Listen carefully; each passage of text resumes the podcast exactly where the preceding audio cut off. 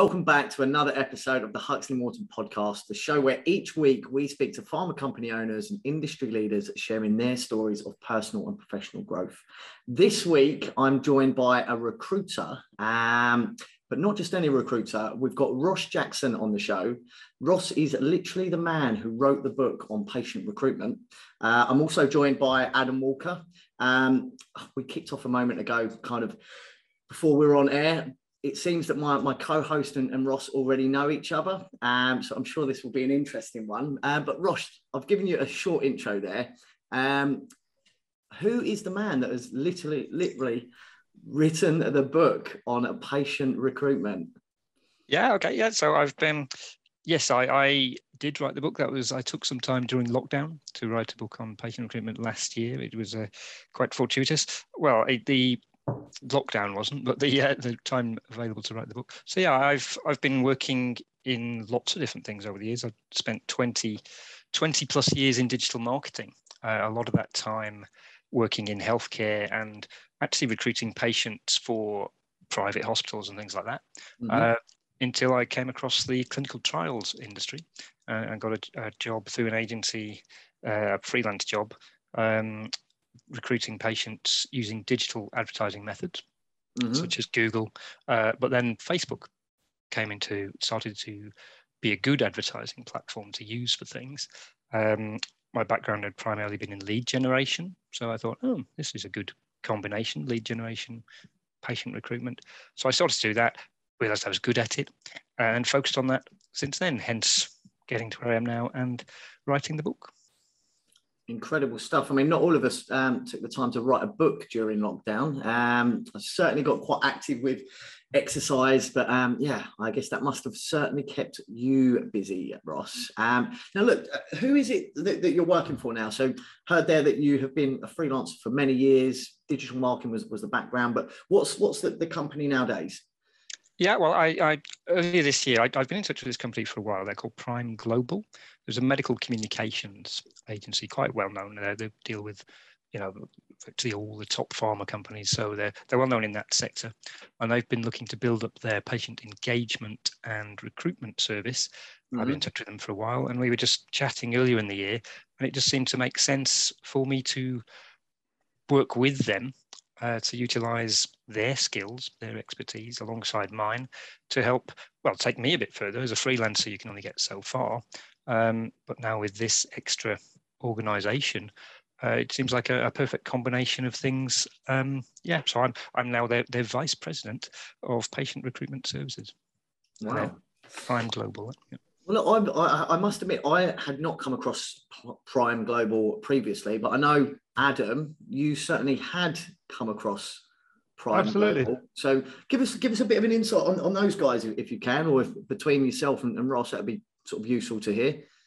Well, I mean, you know, for full disclosure, as as I said before we joined um, the pod today, Ross, yeah, I did an engagement with Prime um, about six six plus months ago, something like that, maybe nine months ago, I think, when I was when I was originally engaged with them. And yeah, they're a fascinating company. They seem to be going places. They have some financial backing, significant, and and they are market leaders in their space. And I wasn't aware of them until I engaged with them. But as you say, you know, they're going places, and clearly, having looked at your profile and and familiarizing myself with with your profile, it, it makes sense, and it seems like a perfect fit. Your skill set with uh, the requirement that they have to engage with patients. So it seems like a match made in heaven just from the from the outside as i say and and and knowing the way and the people that they have within their organization. And i was extremely impressed with with their personnel and and the manner in which they they've been going about their business.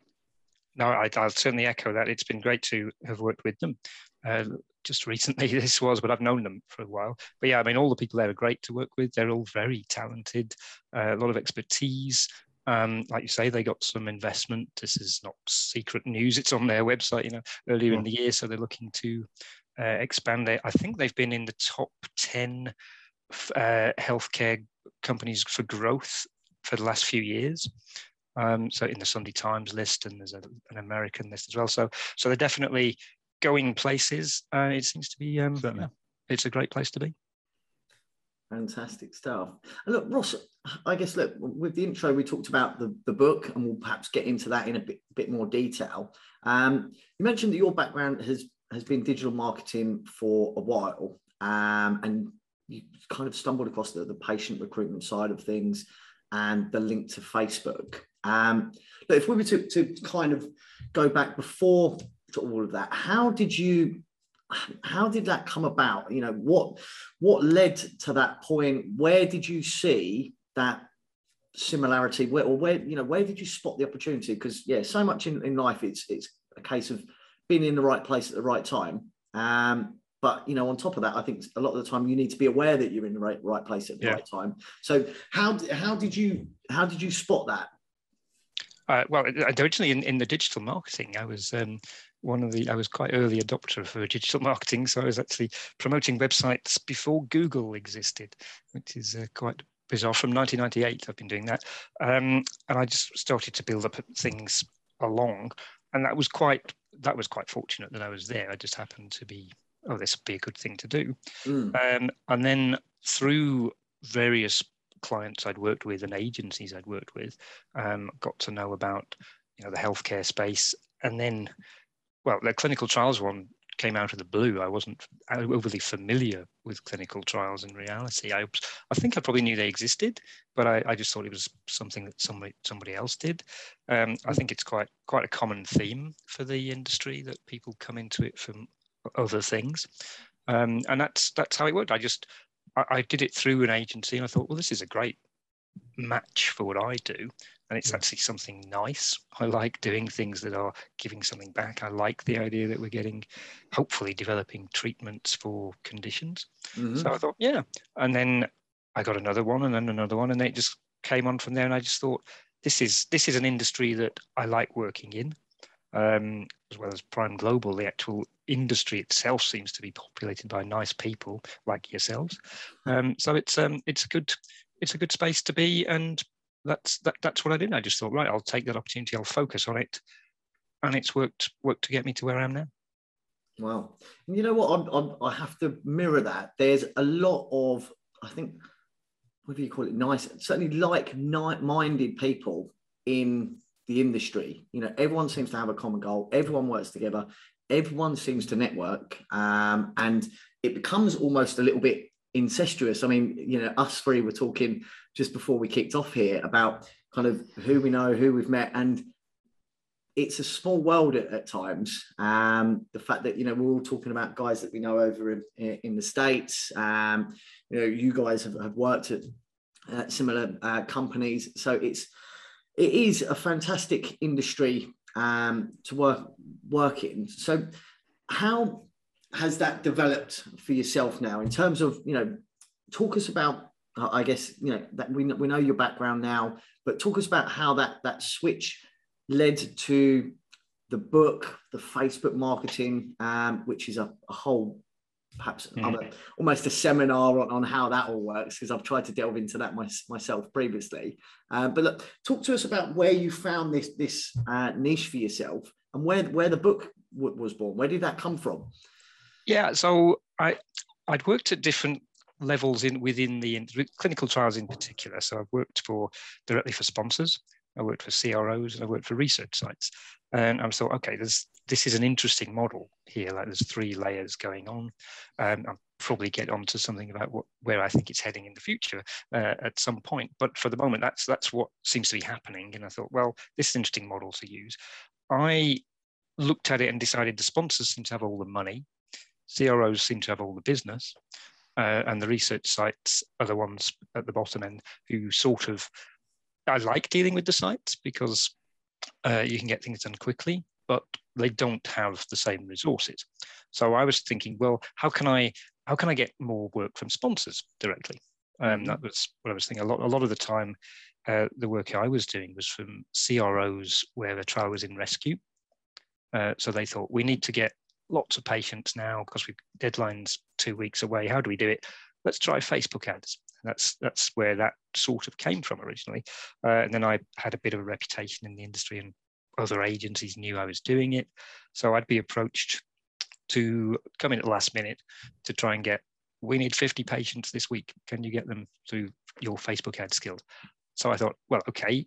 Um, I'd tried lots of different methods of recruiting patients, but certainly, certainly, well, lots of digital advertising. And then I'd also worked on projects where there was radio ads and press ads and other things. So that, but the digital outreach certainly seemed to work better than anything I knew of, and Facebook in particular. Certainly from I'd say four or five years ago, that was the case. That that was Facebook was the one driving the most uh, participants into trials. Mm-hmm. So I, I, thought, how can I do this? I'll use my Facebook skills to approach different levels of business rather than just coming in at rescue stage. Let's try and do it um, from the start of a trial, and that's what led to me writing the book. I was I was been thinking about writing the book for years. Um, I eventually did. Now the problem with having written a book, it's a printed book. So I'd encourage everyone to buy it, obviously, but it's already slightly out of date because of things that have happened since it was published last July, last June, last June. Um, so I, I, I, post blog posts with bits of updates and other things. Um, what, what's the name of the book, by, out of interest, Ross? Just so we know for the, for the audience, because I'm, I'm assuming it's available on Amazon and, and places like that, is it? It is. I mean, it's it's a it, you go to Amazon. It was an Amazon best-selling book when it was released. Um, it's probably quite a small niche market, but there you go. I don't I don't always say that. Uh, yeah, so too much. Don't play down too much. but if yeah, if you look for it on Amazon, it's um, patient recruitment for clinical trials using Facebook ads by Ross Jackson. I've also, uh, if you just patientrecruitmentbook.com goes to my web page about it. There's some great reviews on there, Ross. I will yes. say that. Um, thank, I had a little look, and, and and a number of people said if, if ever you want to do this, this is the book you need to read. Um, and and I don't know whether people actually knew whether they needed it. it as you say, it is quite niche, but nevertheless, you know there there are some some key some key take homes which I think center around cost per patient enrolled, cost per patient randomized through to studies. You know, there's an awful lot more effort that goes into radio and TV and uh, newspaper ads than there than there clearly is in a targeted manner towards Facebook. Is that is that really at the at the crux of this? I, I would say that's why Facebook works in reality. Yes, because it's um, uh, it, you know, it half the world's on Facebook almost, almost half the world's on Facebook. And if you're not personally on Facebook, you almost certainly know someone who is. So the beauty of the ads is that, if, and if you're not even on Facebook at the time the ad is shown, someone will see it and forward it to you so you can share ads. Yeah. Also if someone sees an ad and they recognize this particular condition okay i don't have it myself but somebody i know does i'll let them know about this. Um, so again it, it's a great way it is a social um, platform. Uh, it's a very social way of sharing ads. If to see a tv advert you have to be watching the TV, and then to remember it, you have to think, remember the web address or write it down or whatever. Facebook, it's there and you can copy it and share it. So it's it's it, it even before I was doing uh, predominantly clinical trials for for a couple of the other things I was doing, I thought Facebook is working very well as a, an advertising medium. Well, I mean, you, you touched on the transferable skills, and and and automatically I'm thinking, well, I I'm I'm clearly uh, as you are embedded in the clinical trial world, but I'm thinking where else and how else could this be adapted? Because you know there there are many other businesses and um, enterprises out there that could could clearly do with that kind of focused advertising for a niche market, whatever that might be, based upon you know various criteria that you're able to drill into. Yeah, and that, that's it's another key factor. It's one of the one of Facebook's killer apps, really. When it was first um, first came out, Facebook advertising was that the targeting you can do is yeah. is brilliant because uh, they've got so much data. They have so much data about their users, uh, and there are so many users. So you can target people by interest. You can target people demographically, age, gender, that sort of thing. Location, obviously.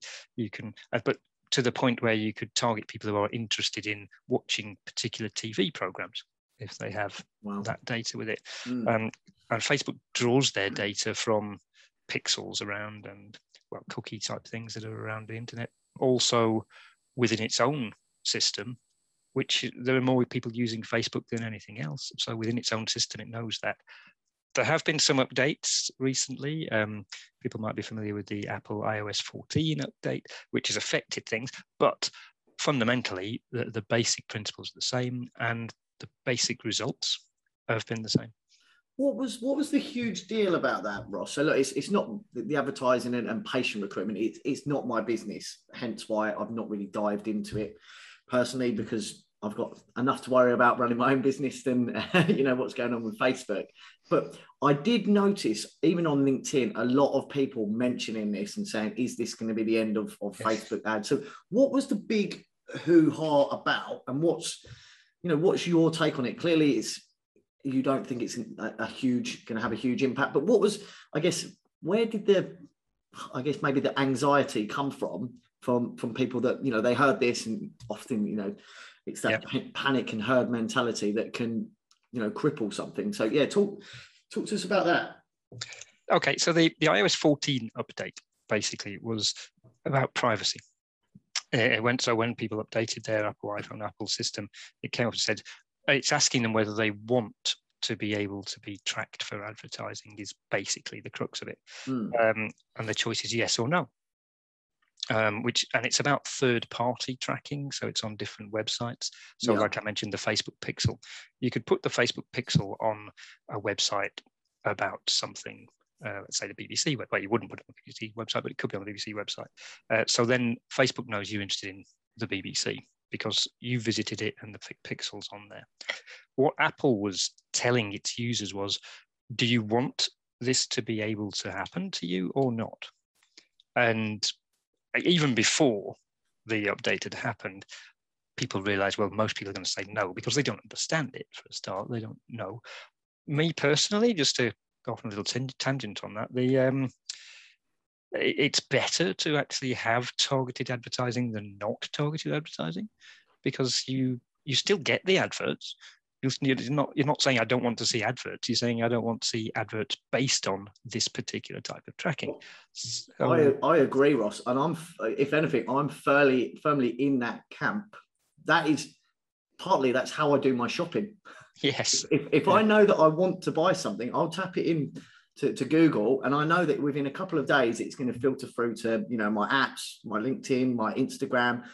I then it saves me a load of time. I'm quite a big big fan about. It. I don't know about um, clearly you are Ross. I don't know about yourself, uh, Adam. What's well, I, have had positive experiences. I I don't think I've had too many negative experiences around it. But what I'm noticing recently, and what I what I keep hearing in the public domain, is just that generally phones are picking up on on the language that we're using and the words that we're using. And there are artificial intelligence and machine learning algorithms that are working upon listening to the dialogue that they hear from us directly.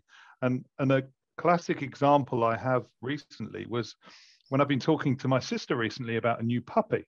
So she got a new puppy recently, and, and blow me, a couple of days later, we, would had a number of telephone conversations, and then suddenly all my Amazon recommendations were how to how to train your new puppy. and guess what I then did? Of course, I bought her the book. I sent yeah. it to her. She then replied back to me, put it all over Facebook, put it all over Instagram, and so it perpetuates. That that is a classic example. Now, I don't have a problem with that particularly either because it just took the thought out of it. It made it straightforward. But also, I got I got uh, incentivized. It was discounted, so it wasn't you know an astronomical price. I thought, you know what, one click, bomb, I'll send it to her, and and sure enough, it had it had the um, the positive outcome that I'd hoped for. So so you know that's that's a classic case in point. Now some people are pretty anti those kind of uh, approaches, but but it tends it seems to be the way that the world is is translating itself now. Yes it, it definitely is. It's already it's already there. There's this yeah. machine learning and artificial intelligence for that sort of things there. Whether it specifically is listening to you is an argument for a million reddit forums but it's uh, you know there's lots of people are saying whether it's listening to you or it may well be that you've actually searched for something and just forgotten and remembered the conversation. That's that's a different issue. But I can categorically tell you I've not searched for anything on puppies. I've got three dogs myself, so I don't yeah. need to know about puppies. Yeah, this the thing. You know, we'd literally had conversations about you might want to think about uh, certain types of milk to make it sleep better. You might want to think about, you know, various other things that we were talking about.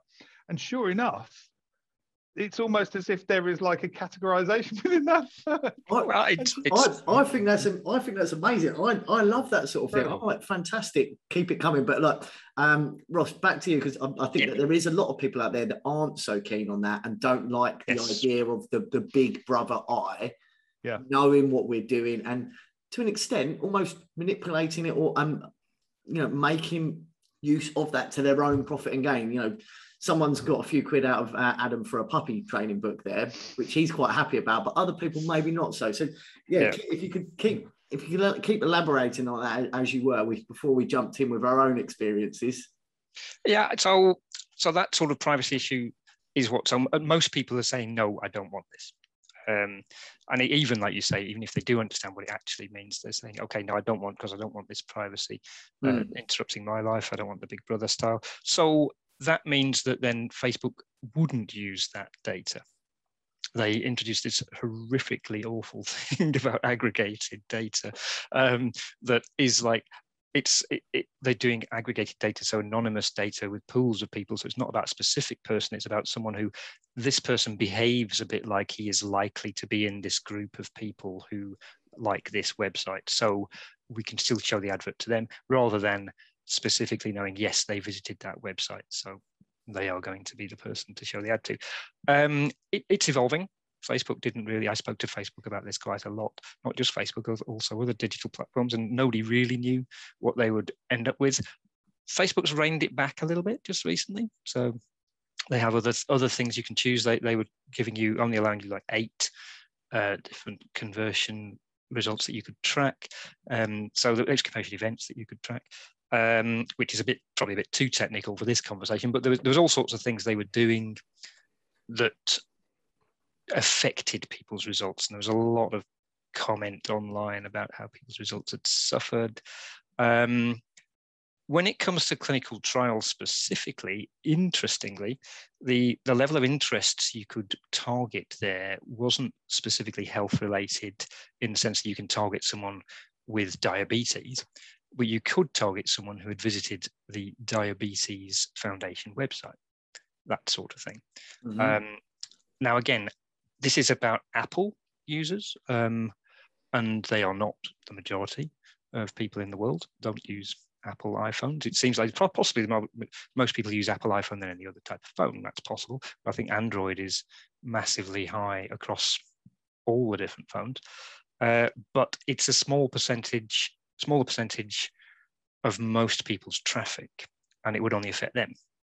And there would be some of them who would have chosen it. So all this privacy issue, I mean, it, you could get bogged down with the Apple issue, particularly because obviously Google had mentioned they were deprecating cookies as well next year. Then they've put that back another year. So you get bogged down into it, but it's all about privacy.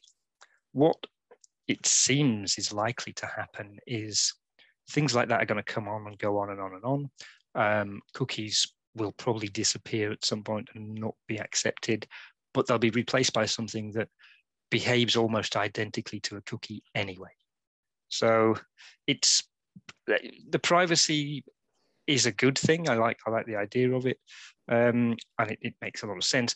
But it's pretty anonymized anyway. I, when I'm targeting people through Facebook or Google or YouTube, I don't know who they are. Uh, I don't. I can't tell who they demographic. Uh, just yeah, it's just within the anonymized data set. They know clearly it's very successful. It, it, it, it reaps dividends and, and it gets patients recruited into clinical trials quicker. It's, it's one of those things that that's why I think Facebook has worked really well uh, because it can do that and people see it and they go on and yeah. So it's yeah in, in this industry it's well worth because well worth it, it, it's one thing identifying people it's another thing to really focus around that particular demographic, patient population, age group, whatever that might be, and then engage them to a point where they're retained, recruited, randomized, enter the clinical trial, and are likely to then maintain within that clinical trial because that's the hardest thing isn't it? You know it's, yeah. it's getting a patient randomized but it's also retaining them to come back visit after visit if they're outpatient or whatever. It's, it's definitely true. Recruitment is the hardest thing um, and then retaining them on the trial is possibly the second hardest thing. You know, up to thirty percent of people drop out of trials. So it's uh, which is another reason I think the Prime Global Association is going to be really good because their their communication skill set and being able to tap into how they can translate complex medical information into you know layperson's language will help us to retain people. That, that clearly that clearly is the key. I mean, with, within all the all the CROs and, and companies I've worked with and alongside who deal with patient recruitment, those that are most successful seem to have medically qualified or personnel who have that understanding to interpret a protocol and decipher that in layperson speak, as you say, to to to patients, subjects, participants of clinical trials. That's the key, isn't it? As yes. well, identifying them and then the messaging and the communication thereafter. Yeah, and, and you know, the, people get hung up on the technology, and and the you know, I mean, I've, I was approached possibly every week over the last nine months by somebody who'd done a new app. Look, this is brilliant about keeping people on trials, and you know, gamification of clinical trials. Yeah, people wanting to, but I mean, there's a lot of people who are on clinical what's, trials who don't oh, want to be on the spot. What's yep. gamification? Gamification is, is where so it's getting people to do something because it's like they're playing playing Candy Crush or whatever. Um, at its very simple level, it might even be something like Alexa saying, "Have you taken your tablets today?" Um, but it's about turning it into a thing that you might treat as a game, or, uh, or so, a reward. A reward. A reward based upon Trying to make action. it, I, I guess that uh, comes into that that engagement side of things, though. I guess yeah. you know, get people on. Look, it's the same as I, I guess sort of my business of recruitment, which is staffing the hardest part is finding the people but then it comes down to you know my clients or whatever company it is or you know in my own business is keeping the people engaged yep. and communication. So you're saying it's exactly the same with with patient um, it sounds very transferable sound, actually sound, sound, sounds sounds exactly the same. It, it really is isn't it? I think I, I, I, think definitely. I mean there's there's possibly why the, the words recruitment are in both of the the skills i suppose. And and i think one of the things about that is the the gamification people focus on technology again, but it doesn't have to be. This could be the, the reward could be somebody phoning you. Uh, you know, if you get phoned up every two weeks, and it's more labor intensive. But if it's if it saves 30% of the people dropping out of the trial, it's worth doing. So so there's there's lots of things. So the the retention side of things is almost as important as the recruitment in terms of uh, the effort that goes into it. Wow. So look, I guess that's how how you've been kind of building systems for, for people and helping them to, to uh, recruit and engage um, with these patients. Um, and that's the Ross Jackson um, method. And clearly, you're a big fan of, of the Facebook side of things. Um, look, there must be clearly uh, hundreds of, of, patient recruitment uh, companies out there. If it's anything like the, the staffing recruitment side of things, yeah. the competition is it's it's staggering, right? Um, so as the industry as a whole, and, and for you as an individual now now with Prime, how has the impact of the virus affected, I guess, you and and what you do and I guess how have you, I guess, stood out against your competitors? I, I guess, Ross, because you know this is something I, I, get asked all the time. Is you know why why are you any different? What do you do? That yeah. why why would we choose you? So look, if, if you could kind of give us an, an overview, sell if if you like, as to yeah, yeah. you know what is it about your method and and yeah how you go about things that is either different, better, you know, and, and how have you fared during the, the pandemic? Well, to look at what happened during the pandemic, I mean, I was working on some trials last March uh, when everything went into lockdown and they all stopped. A lot of the trials completely stopped and were paused and, you know, carried on. So, uh, you know, they, they've, some of them have come back online, not all of them, but they were, they're all paused. So that was a good opportunity for me to write my book. It's one of the means that I can stand out with because I can point to this and say, look, I am uh, acknowledged expert in this area because I've got this this uh, book, which mm. Which I think people recognise is uh, there's an effort that goes into it, and you have to have a level of expertise to do it. Outside of that, I've worked on. I think my background is such that I've worked on trials where people have come at it from purely marketing or purely sales, and other people have come at it from a purely medical uh, point of view. And actually, the combination of the two is what's required. So it's you could be you can try and be very salesy and that put people off, or you can be very medical and academic. And again, you're not going to attract so many people. So this hmm. sort of middle ground that I've pursued really, where I have and have the knowledge about lead generation, I have the knowledge about what patients are interested in, is what really helps me to um, sell the service to people and, and, get people interested in bringing me on board. And now not just me, but the uh, the team with the patient engagement team. Yeah. So would you say, would you, has it got I guess that there was at the beginning there was a drop off. I think that um, was unanimous across the board for for most industries. What about now, as as things are getting kind of back online? There's additional trials with with um, COVID nineteen and everyone trying to secure new vaccines, etc. How uh, has it got bigger? Um, has the, the use of Facebook got bigger? Has the use of patient recruitment um, specialists like yourself or, or business wise, has that increased now? Do you think? Has it become more competitive? It's all, all of those things at the same time. it's um, the um, the industry. Obviously, you you can't just well, you can stop the clinical trial, but it still needs to happen. Mm. So all these trials are back online. So there's a whole six, nine months, whatever, where all these trials queued up. Now they all need to recruit the patients again, uh, plus all the trials that were supposed to be happening. They all need to recruit the patients again. Uh, the general public, as I said, when I when I got into the industry, I wasn't overly familiar with the fact that clinical trials even existed.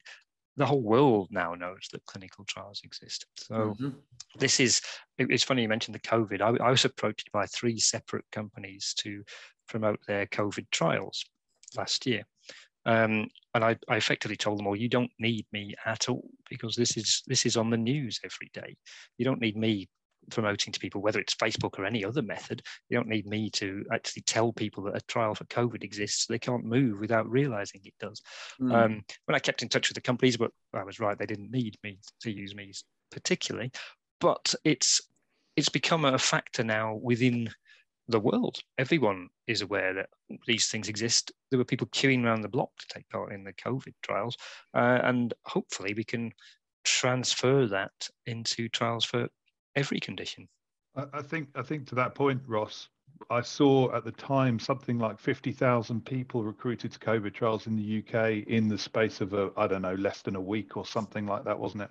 The numbers were extraordinary, and mm-hmm. uh, and we've we've talked about it with with other guests on on the pod around, you know, the impact of COVID, but also the, the, the point that you made there around around the language that, that this is common parlance now. It's out there. It's in the public domain. It's on the news every day you know, up until fairly recently, we had we had government ministers standing up at, at various podium podia, uh, talking about these mm. to, to to lay people. So it's become everyday parlance, as as you say. So it, it's very interesting, though. The on, on the flip side of that, it's a competitive. It's a very competitive space, though, now, isn't it? Because people are now so aware of clinical trials. Maybe they're picking and choosing what they're doing, and maybe whereas people in the past weren't aware that you could be paid, for example, to do an early phase clinical trial in young healthy volunteers, for example. Now they know about it. And yet, many people might want to give up their payment or reimbursement for the good of clinical clinical outcome or for a, for a, good cause or whatever. Is that is that your experience? Is that what you've seen as well? Yes, indeed, and I think the when people are surveyed about it, the um, reimbursement is low down the list of why of yeah. the reasons why people take part in trials. Whereas, whereas in the past, certainly, you know, 10, 15 years ago, when I worked when I worked at that time in an early phase clinical trial unit, it was all out of work actors and students and yeah. medical students. And that was all we had. It was incredible. But it was literally, you know, time after time after time, the same people coming back, and I would see them up and down the ward all the time, same faces. You know, they yeah. couldn't be there all the time, but certainly within a three or six month period, there was this rotation of of of faces that I saw all the time. Yeah, I, I, I know. Well, to an extent, it's still around in reality. I think the phase one trials, it's primarily uh, younger men who take part yes. in them. Um, and, and there is yeah. a diversity conversation to be had around that as well, because I know that's yeah. also, you know, very, very front and center at the moment around not just young, healthy volunteers, male, white, Caucasians, but every diversity, and certainly yeah. not just males, and certainly not, you know, of a particular persuasion. That's a very key aspect of that, and I'd just be curious to know a little bit more about your experiences around that as well. Yeah, I've worked on a, a, couple of trials where we've been trying to um, ensure inclusivity, uh, and this is another debate that's happening within the industry. Should it be yeah. diversity or should it be inclusivity? Um, and I think I, I, think I probably prefer inclusivity myself. It makes sense because it's inclusive, whereas diversity means everybody's different. Inclusivity means everybody's the same. So you think, yeah, okay, that's yeah, that's a bit nicer nice. language. I agree. I think it is, um, and it's, I, you can do things like that, and you can try and do it, um, but fundamentally, it's about a change within people's perception, which I think the COVID uh, crisis is probably starting to chip away at it. So people think, okay, I mean, I know there's some uh, anti-vaxxers and whatever else who think it's, um, you know, this is all a, a plot, uh, and and certainly within some ethnic communities, ethnic minority communities, uh, there is that belief that this is some kind of plot. But when you're looking at diversity and inclusion in general, um, yeah, I, I, just think it's it's going to be more the norm. Um, all the the warp speed uh, trials that the American government uh, were paying for. I mean, they've had it in America for years and years. The um, inclusivity has to be part of the trial, but it was it was very front and center there. So I think that's going to be hmm. um, it's probably going to be adopted industry wide. I would think. There's there's two words that I've just written down. One is homogeneity, and the other is heterogeneity, which is namely the same or different. Yeah. And and and fundamentally, clinical trials run on the basis that you know from an objective level, you want to compare apples with apples, and yet on on the flip side, there is there is a, a very different discussion happening around how those uh, protocols are designed and are built around bringing in yeah. a broader population of individuals into clinical trials more generally, isn't there? There is, and I think it's that protocol design is one of the things that is probably going to have to change because I, I think a lot of a lot of what happens is it is yeah it is happening already, but I think a lot of the way people work is right. Here's a protocol. Even take the protocol off the shelf and just use it for a similar trial in the future. Whereas that protocol might have been developed in the 1950s originally, and then and then they're still using similar types of things just bolted on. So re, re reevaluating what the the protocol is based on, I think, is one of the key factors. That's from the actual sponsors themselves. Uh, and then targeting the audience at the rate, the, you know, the recruitment level that I, I get involved in.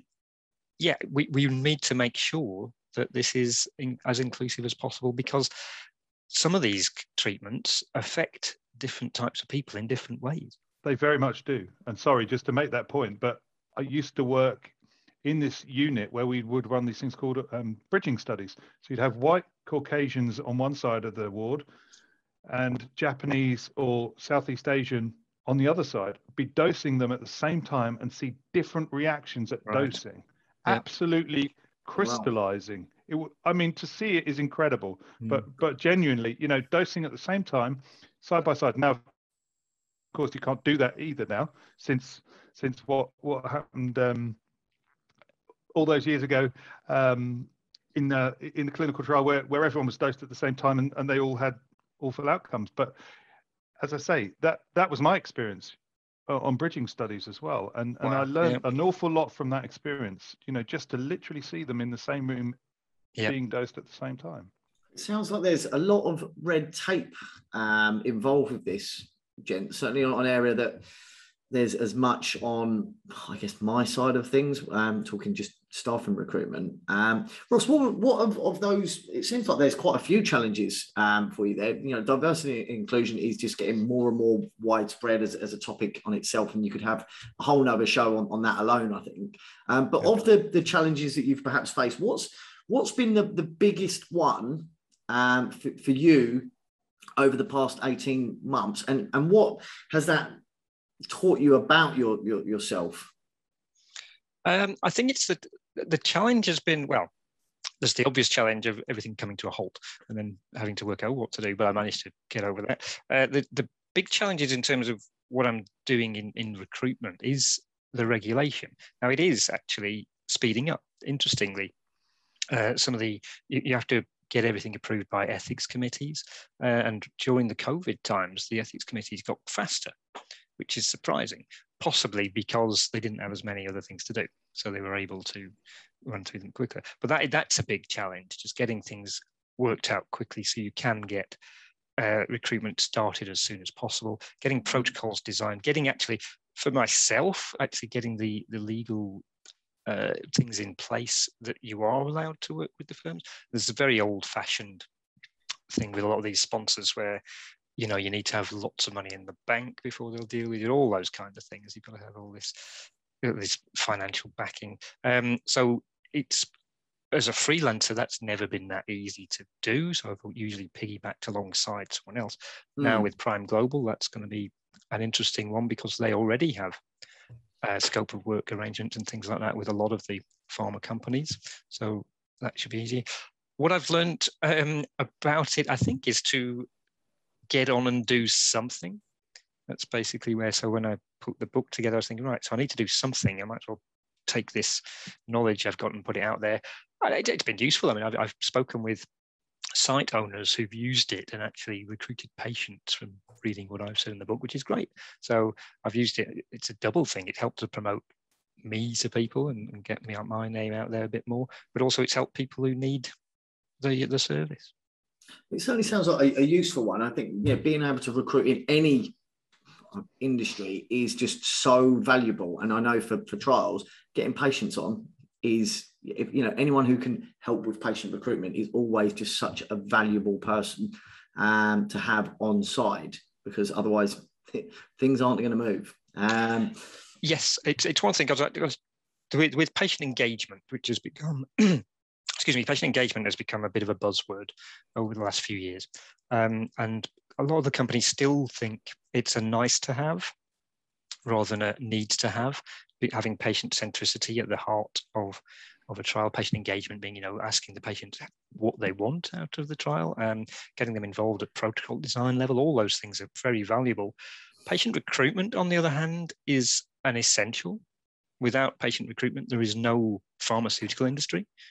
So it's um, so they this it's one of those things where people understand that they need someone good at patient recruitment, but it's still so difficult, which is where just coming back to your point earlier on about it being so competitive. There's there is enough uh, business out there. There's enough people running clinical trials. I mean, 300,000 odd clinical trials being run in 2020, something like that. So it's, it's risen exponentially over the last 20 years.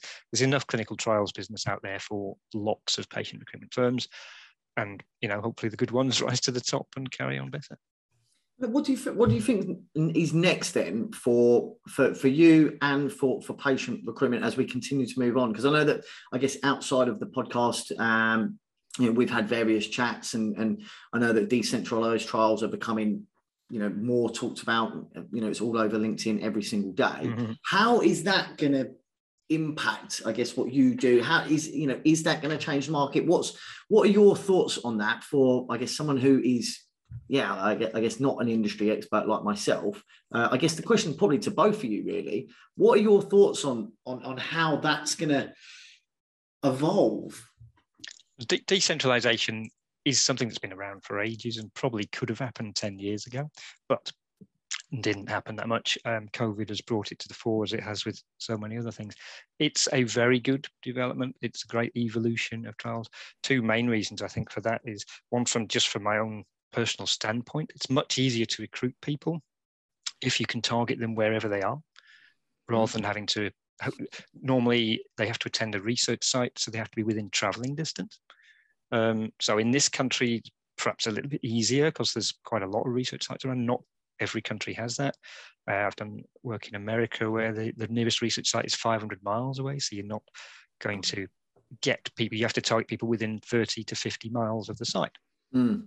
So decentralization where people can have the trial either at their local doctor or in their own home or, or a combination of those things um, is going to be great for recruiting patients. It's also great for the patient. Or dare I say it virtually, Ross? Uh, exactly, virtually like that. So through a virtual you, screen. Exactly. If you can, I mean, if if well, in their own home, through a virtual screen, I guess that's the, yeah. that's that's one of the key factors. I think there is no reason that this can't happen for a lot of trials. Um, yeah, I mean, there's there's some trials where you would need to go into a, a centre that had specific equipment. Um, but a lot of trials you wouldn't. Um, and then if you can get it done via your local doctor as well, again, why not? But it's it's going to be it's much more patient friendly. All, it's all patient of, interested. all of this feeds into the you know the patient recruitment funnel, doesn't it? Effectively, it gives you a broader Yeah. uh, population that you can select from, rather than in the past where you had a much smaller selection and potentially a smaller pot Yep. to then filter down into that recruitment funnel that we talk about all the time. So I, I think to answer your question as well, James, you know, all it does is it puts it more and more available. It makes clinical trials more and more available to the Mm. public. It retains that interest in drug development. It makes our jobs easier, dare I say it, because it is completely front and center and it probably will never go away now. You know, that visual, you know, the, the visual experience that people have had of seeing and hearing this language all the time has embedded it in this generation and, you know, probably generation tense, but certainly never more than now, I would say, wouldn't you, Ross? Oh, I definitely agree. I think there's um, the awareness of clinical trials is is so much more. And if if you know, there will be lots of people think, oh, I'd like to take part in a clinical trial. But if they think, oh, I've got to travel to somewhere 80 miles away, I don't fancy that. But if they think, oh, I don't have to do that, maybe I can get a smartphone app even or something, maybe they can do it a virtual hybrid decentralized trial, then yeah, that, that's going to encourage more people to volunteer for trials. But dare I say also, you know, there's 20% more more kids leaving uni- uh, leaving leaving school and going to universities applying for dentistry and medicine degrees now this year alone in the UK. So that in itself speaks to that point, doesn't it? That it is absolutely centered people's opinions or people's thoughts and their direction with regards to you know the STEM subjects and and the opportunities that may they, then lead thereafter. So it kind of all filters and feeds into that opportunity, doesn't it? Sounds Yeah. sounds huge because all I'm hearing is increased awareness, increased access, increased supply. Yes. Yeah. So the, the the market is only going one way, and that is through the roof by the sounds of it, gents.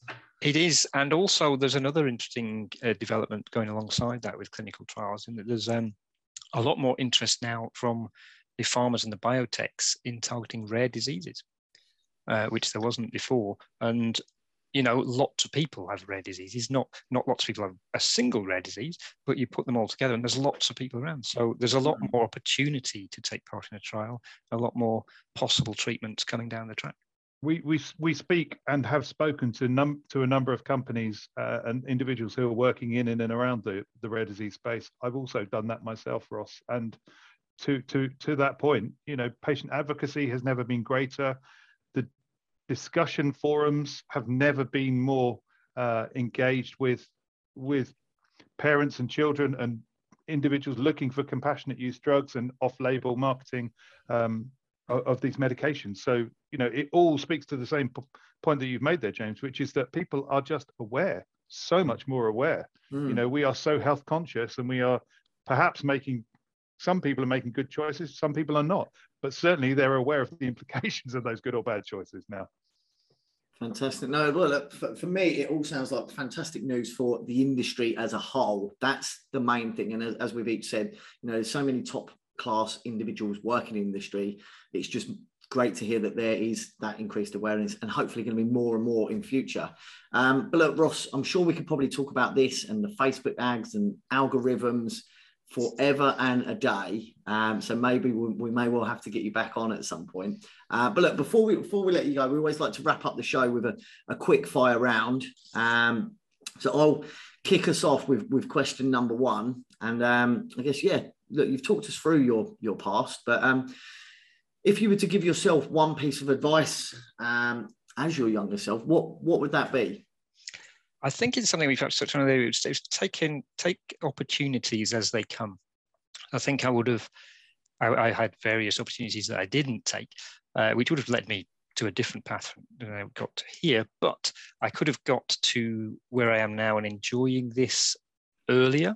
Mhm. Um, but I could have I could have been somewhere else and doing other things earlier as well. So I think I, I did manage to take the opportunity to get into digital marketing, but I sort of went like this a bit where I could have gone there and then there and then here, and I could have been so take the opportunities as they present themselves. Well, that kind of take exactly what you're saying about your your book. Take just take action. You'll then get to where you're going faster. Yeah, yeah, like it. That sounds like there might be a connection with the philosophy background in you, which we haven't touched upon, but I've also seen in your in your profile as well. Yes, so, so there is a, a, thinker and a philosopher there going on as well. That's a fair point. Yeah. Mm.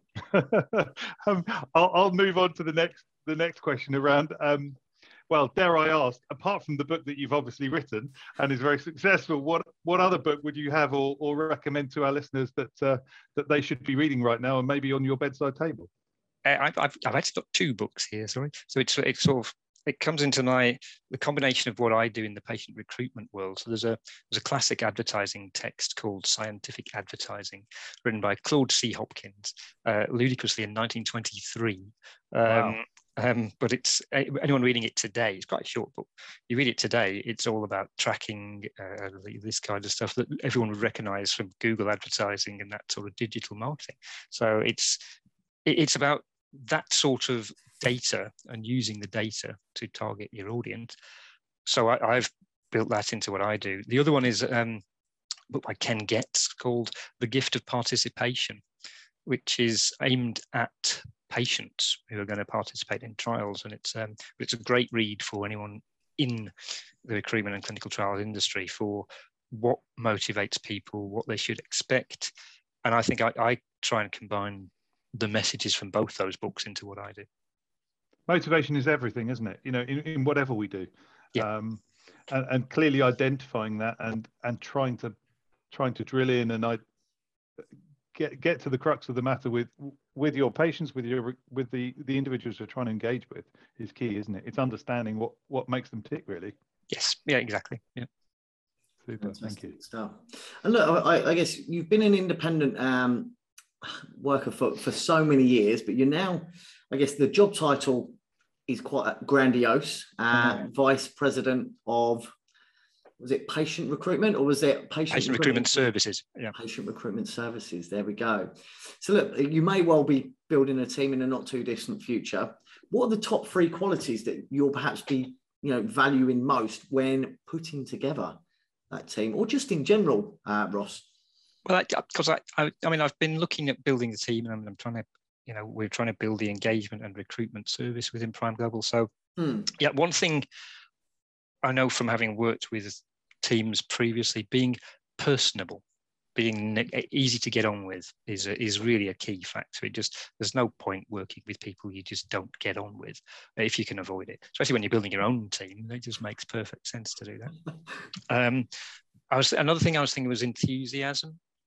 So you people can learn how to do something, mm-hmm. but having the enthusiasm to do it is always going to be a good thing in the first place. So the motivation, as Adam mentioned before, motivation, enthusiasm, that that is going to be another key factor. I think it's also the um, what I've noticed a few times, and even for myself a few years ago, and hopefully have developed a bit, is the awareness to uh, uh, perhaps you need to ask for some clarification on something. So if you if you feel like you understand something but you're not entirely sure, it doesn't hurt to just make ask somebody and clarify it. So that that sort of awareness that well I don't know everything, but I I know how to find out by asking someone who does know what I want to know. Definitely, no, I like that, and I, I think it's it's the confidence to almost say I don't know everything. Yeah, you know I, I, I regularly have to ask that question as a consultant i'm i'm always making sure and validating that the approach i'm taking makes sense to the the company or the person that i'm serving at the time and as you say i think there is a lot to be gained from from actually saying you know have i understood you yeah. correctly your I think you said this. Did you mean this, or did you actually mean this? And and give people solutions, options, and and different avenues that they can you know pick and pick and choose from because I think that's key to to getting a good outcome certainly. you, you save so much time in having to go back and unwind if you've got it the wrong way to go start yeah. again. Yeah. Yes, exactly. Um, so so dare I ask when when you're not working, what is it you enjoy doing? What's your favorite thing that you enjoy doing outside of work? It's a tricky one. This, I, I think it's, it's a bit. I mean, socializing is probably my favorite thing to do outside of work. Now, obviously, not been doing loads of that over the last 18 months. Um, so I've learned, I've done other things, uh, but I do like writing, uh, not just um, uh, you know non-fiction books. I like to write stories. Um, I've written the odd song here and there, so I like I like being creative.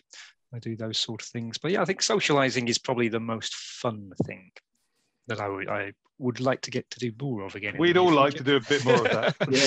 yeah. I went to two birthday parties this weekend, and one was an 18th, and one was my dad's 88th. So there were 70 years between them, and wow. yet the audience was the same, and everyone wanted to have a good time. Good stuff. Love it. So simple. And look, Ross, to, to wrap us up for the for the show, finally, what is your number one golden rule for, for life and for business? I think it's it's a combination of, and it perhaps goes back to the philosophical point actually, because it's I've been trying to be a bit more stoic, introduce a bit more stoicism into my life over the last few years. Um, so it's it's sort of don't take things too seriously, but something that sounds like it is really seriously, which is memento mori, which literally translated means remember you will die, um, which is not a morbid thing. It just means, yeah, you know, this is not a rehearsal for life, so make the most of what you're doing. Um, it was actually, that wasn't the origin of where it came from. This is when uh, emperors were being applauded for successes, etc. But it's a, like, you know, be calm down a bit. But I think it also can be used for, yeah, remember that you know, do whatever you can at the time you've got available to do it, because you may not have the time to do it in the future. Great point. Like it. Great. Like it. Well, look, Ross, it has been an absolute pleasure to have you on the show. Um, I think for a change, I think it was yourself who reached out to me and we connected and just started networking yes. on, on, on LinkedIn. And I was yeah, very much intrigued to, to understand a bit more about the man who literally wrote the book on, on uh, patient recruitment. So, look, thanks very much for coming on the show and I guess sharing your story and talking us through how it all works because it was, it's been a bit of an education for me. I'm sure it has for plenty of our audience. Um, but look, once again, Ross, thank you very much for coming on the Huxley Morton podcast. Thank you very much as well. That's been great. I've enjoyed it. Great stuff.